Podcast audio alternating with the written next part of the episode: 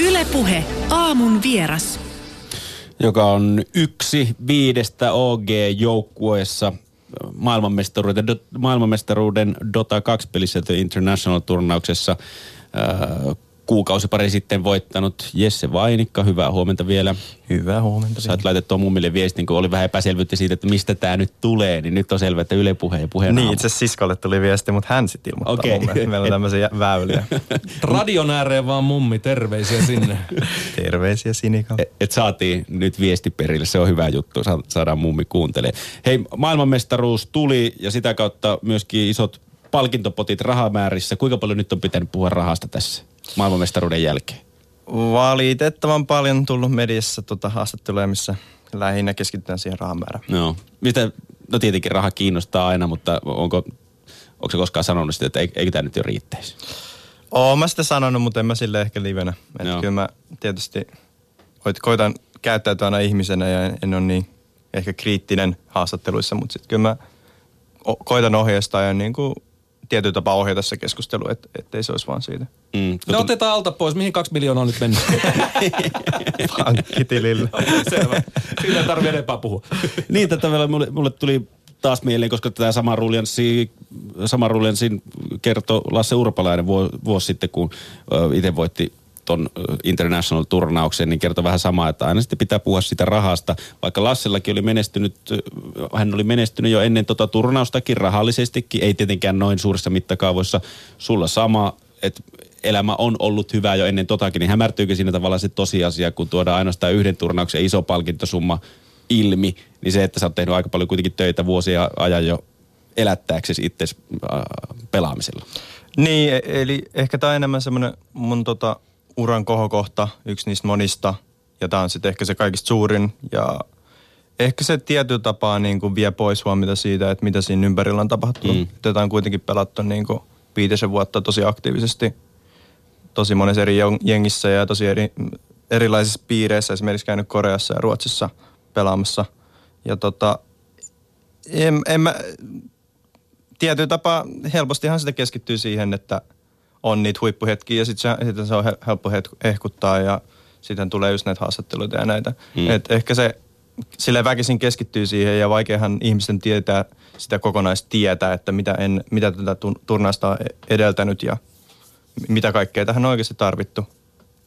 No kerro vähän, minkälainen sun tie on ollut ammattilaiseksi kilpapelaamisen saralla?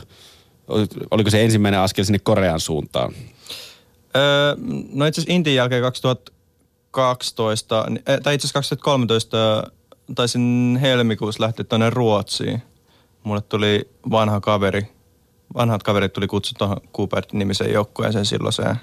Ja se oli ehkä semmoinen niin kuin, ehkä mun uran kannalta kaikki, kaikkein suurimpia joukkueeseen kutsumisia, kun mä olin silloin vasta aloittanut Dota 2. Ja sitä, tätähän ennen oli Dota 1 mm. ja semmoinen mm. toinen peli kuin Heroes of New World. Niin tota, sieltä oli paljon tuttuja. Ja sitten tästä oli yksi tuttu, joka oli tässä joukkueessa, tästä Dota 2 joukkueessa, ja hän kutsui mut tänne Ruotsiin.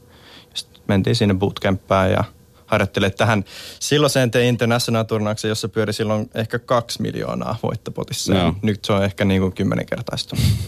Niin kertoo suosiostakin aika paljon, kuinka paljon se on sitten kasvanut. Joo, aika räjähdysmäinen mm. se oli. Itse asiassa se oli silloin, kun Dot, silloin Dota alkoi ihan, ihan järjestettävä kasvu silloin. Ja tuli ihan sikana pelaajia lisää, ammattipelaajia, erilaisia organisaatioita ja joukkoja. Mikä siinä pelissä on niin ihmeellistä, että se on näinkin räjähdysmäisen kasvu saavuttanut? Et mikä, onko se seurattavuudessa? Koska mä ummikkona, mä yritin katsoa sunkin otteita Internationalissa nyt ja en mä tajunnut sitä yhtään mitään. Ihan rehellisesti, niin mä en tiedä. Joo. Mä en tiedä, tota, miksi Dotasta tuli niin hemmetin suosittu. Ja siis ihan, ihan sika vaikea sitä on seurata uuden katsojan. Siis mun äiti, mun äiti ei pelannut yhtään peliä. Se on nyt kaksi vuotta seurannut ihan jokaisen pelin multa. Ja ei se niinku vieläkään taju yhtään mitään. Musta tuntuu.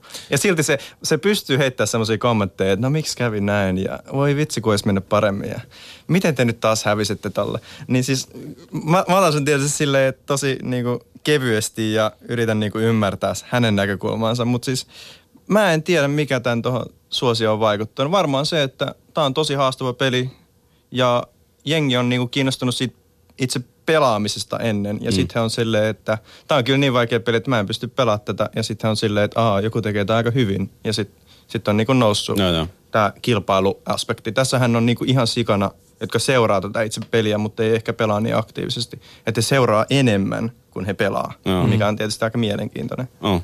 No mutta yleisöhän sen tavallaan tuo sen hypeen, sit, joka on sillä ympärillä. Että jos on vaan pelkästään ammattipelaajien porukka, ketä ei kiinnostaisi ympärillä, niin eihän se nyt toisenaan iso juttu. Nimenomaan. Joo, mutta siis kerro vähän tästä Dota 2. Siis tämä on ö, jatko-osa Defense of the Ancients nimiselle pelisarjalle. Ja Öö, siinä, Itse asiassa se ei ollut pelisarja, vaan se oli kartta toisessa pelissä, tämmöisessä kuin Warcraft 3. Okei. Niin tehtiin tämmöinen custom-kartta. Joku ihminen on tehnyt siellä pelissä jotain, ja sitten tätä on alettu pelaamaan. Okei, okay, kiinnostavaa. Joo, kyllä se Warcraftilta näyttää, jos tietää, että minkälainen peli se on. Yläkulmasta kuvattua äh, velhojen, örkkien, äh, taistelijoiden, kaiken maailman tällaisten fantasiaolentojen yhteenottoa ja siinä pelataan joukkueessa. Sen mä oon ymmärtänyt. Mitä muuta pitäisi tästä pelistä ymmärtää, että ymmärtää, mistä Dota 2 on kyse? Öö, no siis siinä on se 5 vastaan 5 semmoinen perusasetelma. Siellä on aika monta sankaria, valitaan vähän yli sadasta sankarista itselle oma. Kaikilla on uniikki sankari. Ja sitten koitetaan voittaa vastustaja, eli siellä on semmoisia objektiiveja kartalla kuin tornit ja semmoiset tukikohdan sisäiset rakennukset ja näitä kun tuhotaan, niin sitten saadaan semmoinen etulyöntiasema, jolla sitten niinku pystytään kukistamaan vastustajaa ja tuhoamaan se heidän ansientti. Mutta kaikki siihen, mitä, siihen, mitä sitä edeltää, niin se on aika vaikea itse asiassa kuvailla. Eli mm. jos puhuttaisiin vaikka, verrataan Fudikseen, niin Fudiksessa on yksi pallo, niin siinä on itse asiassa kolme palloa, kun siellä on ne kolme linjaa. Mm. Ja sitten niinku, sit siellä on itse asiassa toinen joukko yleensä, toisella joukkueella se on, on se pallo sillä linjalla jollain tavalla. Ja mä ehkä sillä yksinkertaistaisin tätä, että sitten kun se pallo kasvaa tarpeeksi isoksi, niin sitä pystytään käyttämään johonkin. Okei. Okay. Mutta paljon strategiaa, suunnittelua. Mietitään, millä tavalla tämä toinen porukka kukistetaan. Käytte niin kuin, paljon palaveria sitten sen oman, oman tiimin kanssa siitä, että miten lähdetään pelaa eteenpäin. Joo, öö, semmoinen, että kun totahan tietysti puhutaan paljon, paljon kun mä pelaan niin päivittäin, niin itse suuri osahan siitä menee siihen just jutteluun mm. tiimiläisten kanssa.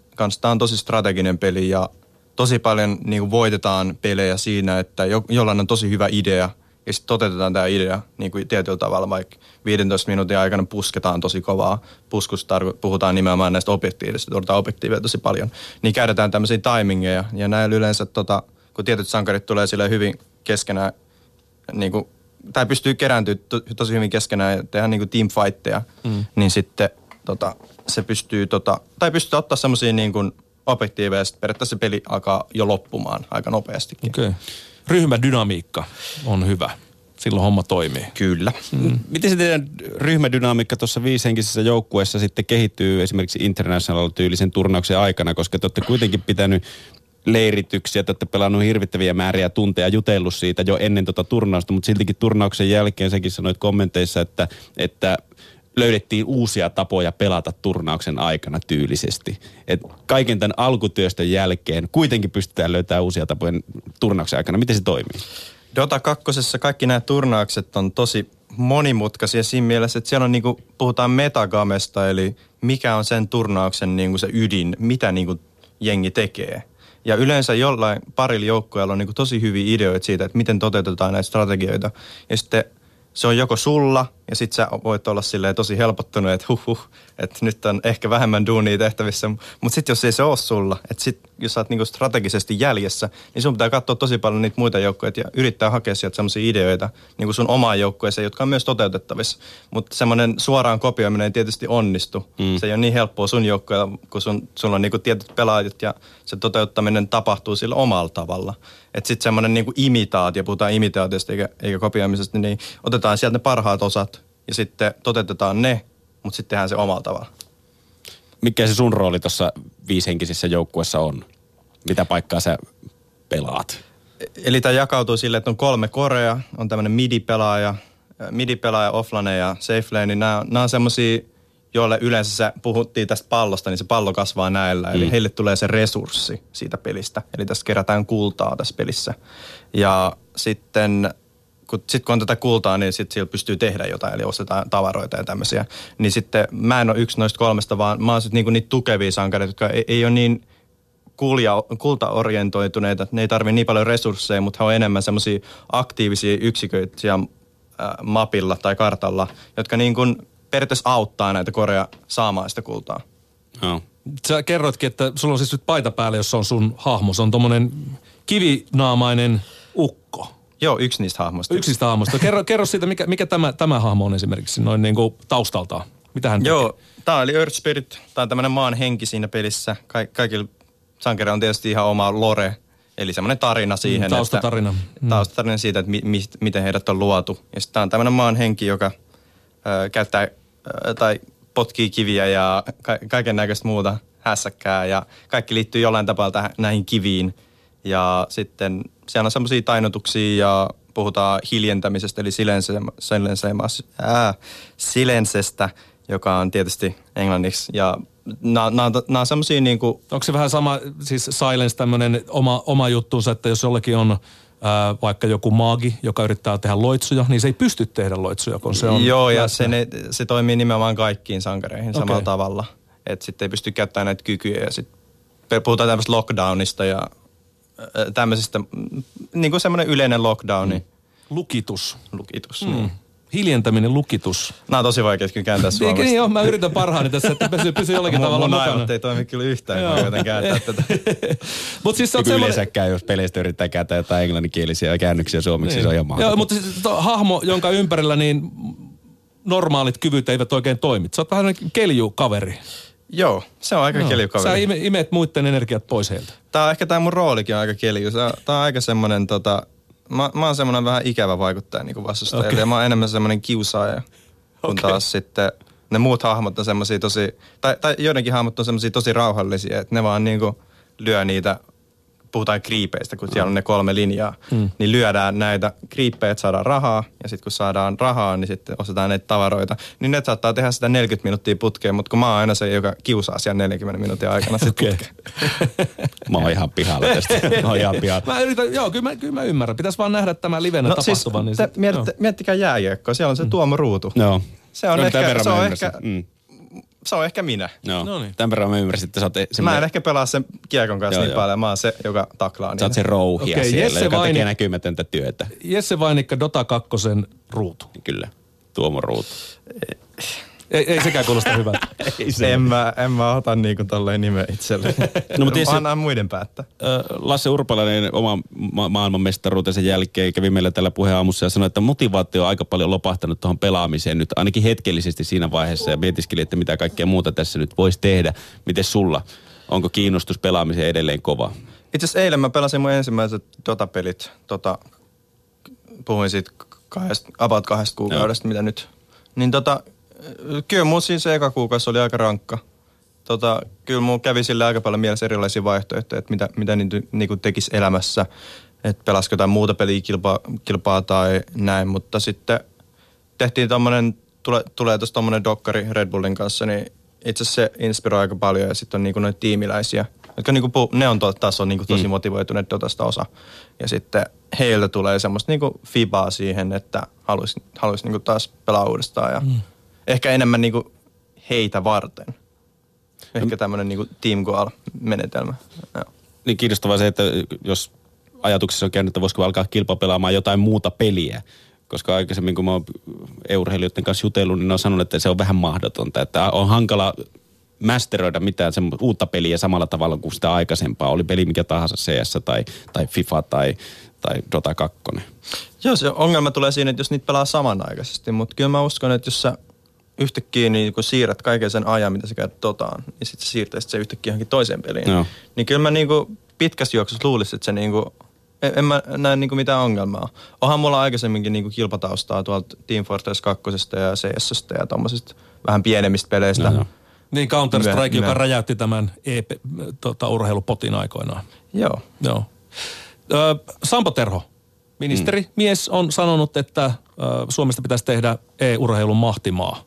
Miten sanoista pääsisi tekoihin? Eihän täällä Suomessa kuitenkin olla aika pitkä matka tonne Etelä-Korean suuntaan. Mitkä asiat pitäisi saada kuntoon, että tämmöiseen tavoitteeseen sitten päästäisiin kansallisesti?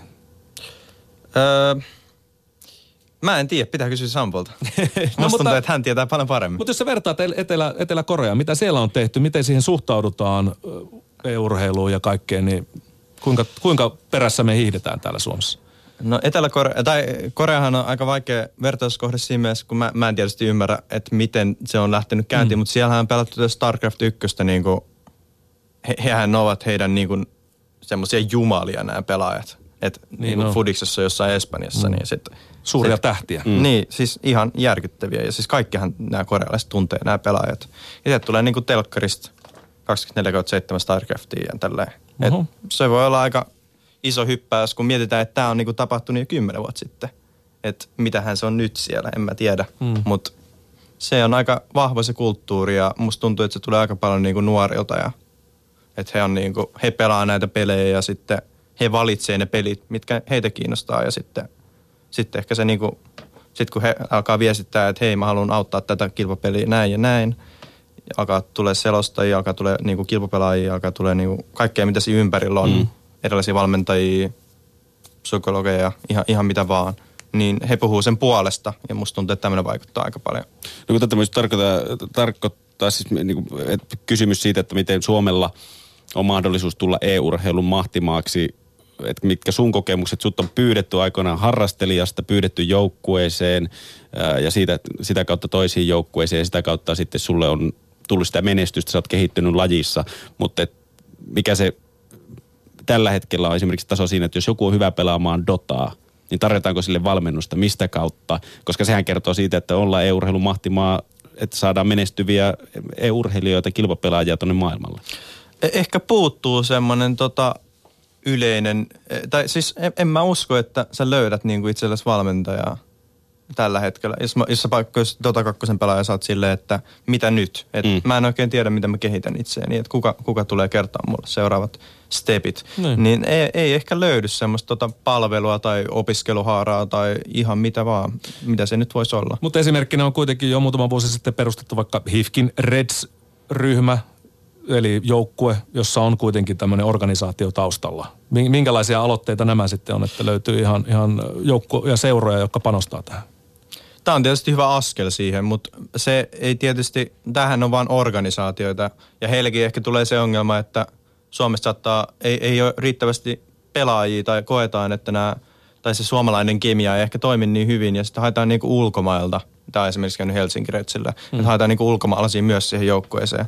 Mutta ehkä tuohon aikaisempaan, niin tarvittaisiin, kun Dotassahan on esimerkiksi se ongelma, että se on tiimipeli, Mm. että aina tarvitaan se joukkue, niin tarvittaisiin semmoinen niin kuin yhteisö, että siellä on niin kuin ihan sikana pelaajia ja sitten niillä on mahdollisuus pelata yhdessä. Ja sen lisäksi olisi niin kuin yksilövalmennusta, että niin kuin kehitetään yksilötaitoa, niin kuin yks, yksinomaan yksilötaitoa mm. ja sitten on se joukkuetaito erikseen. Mm.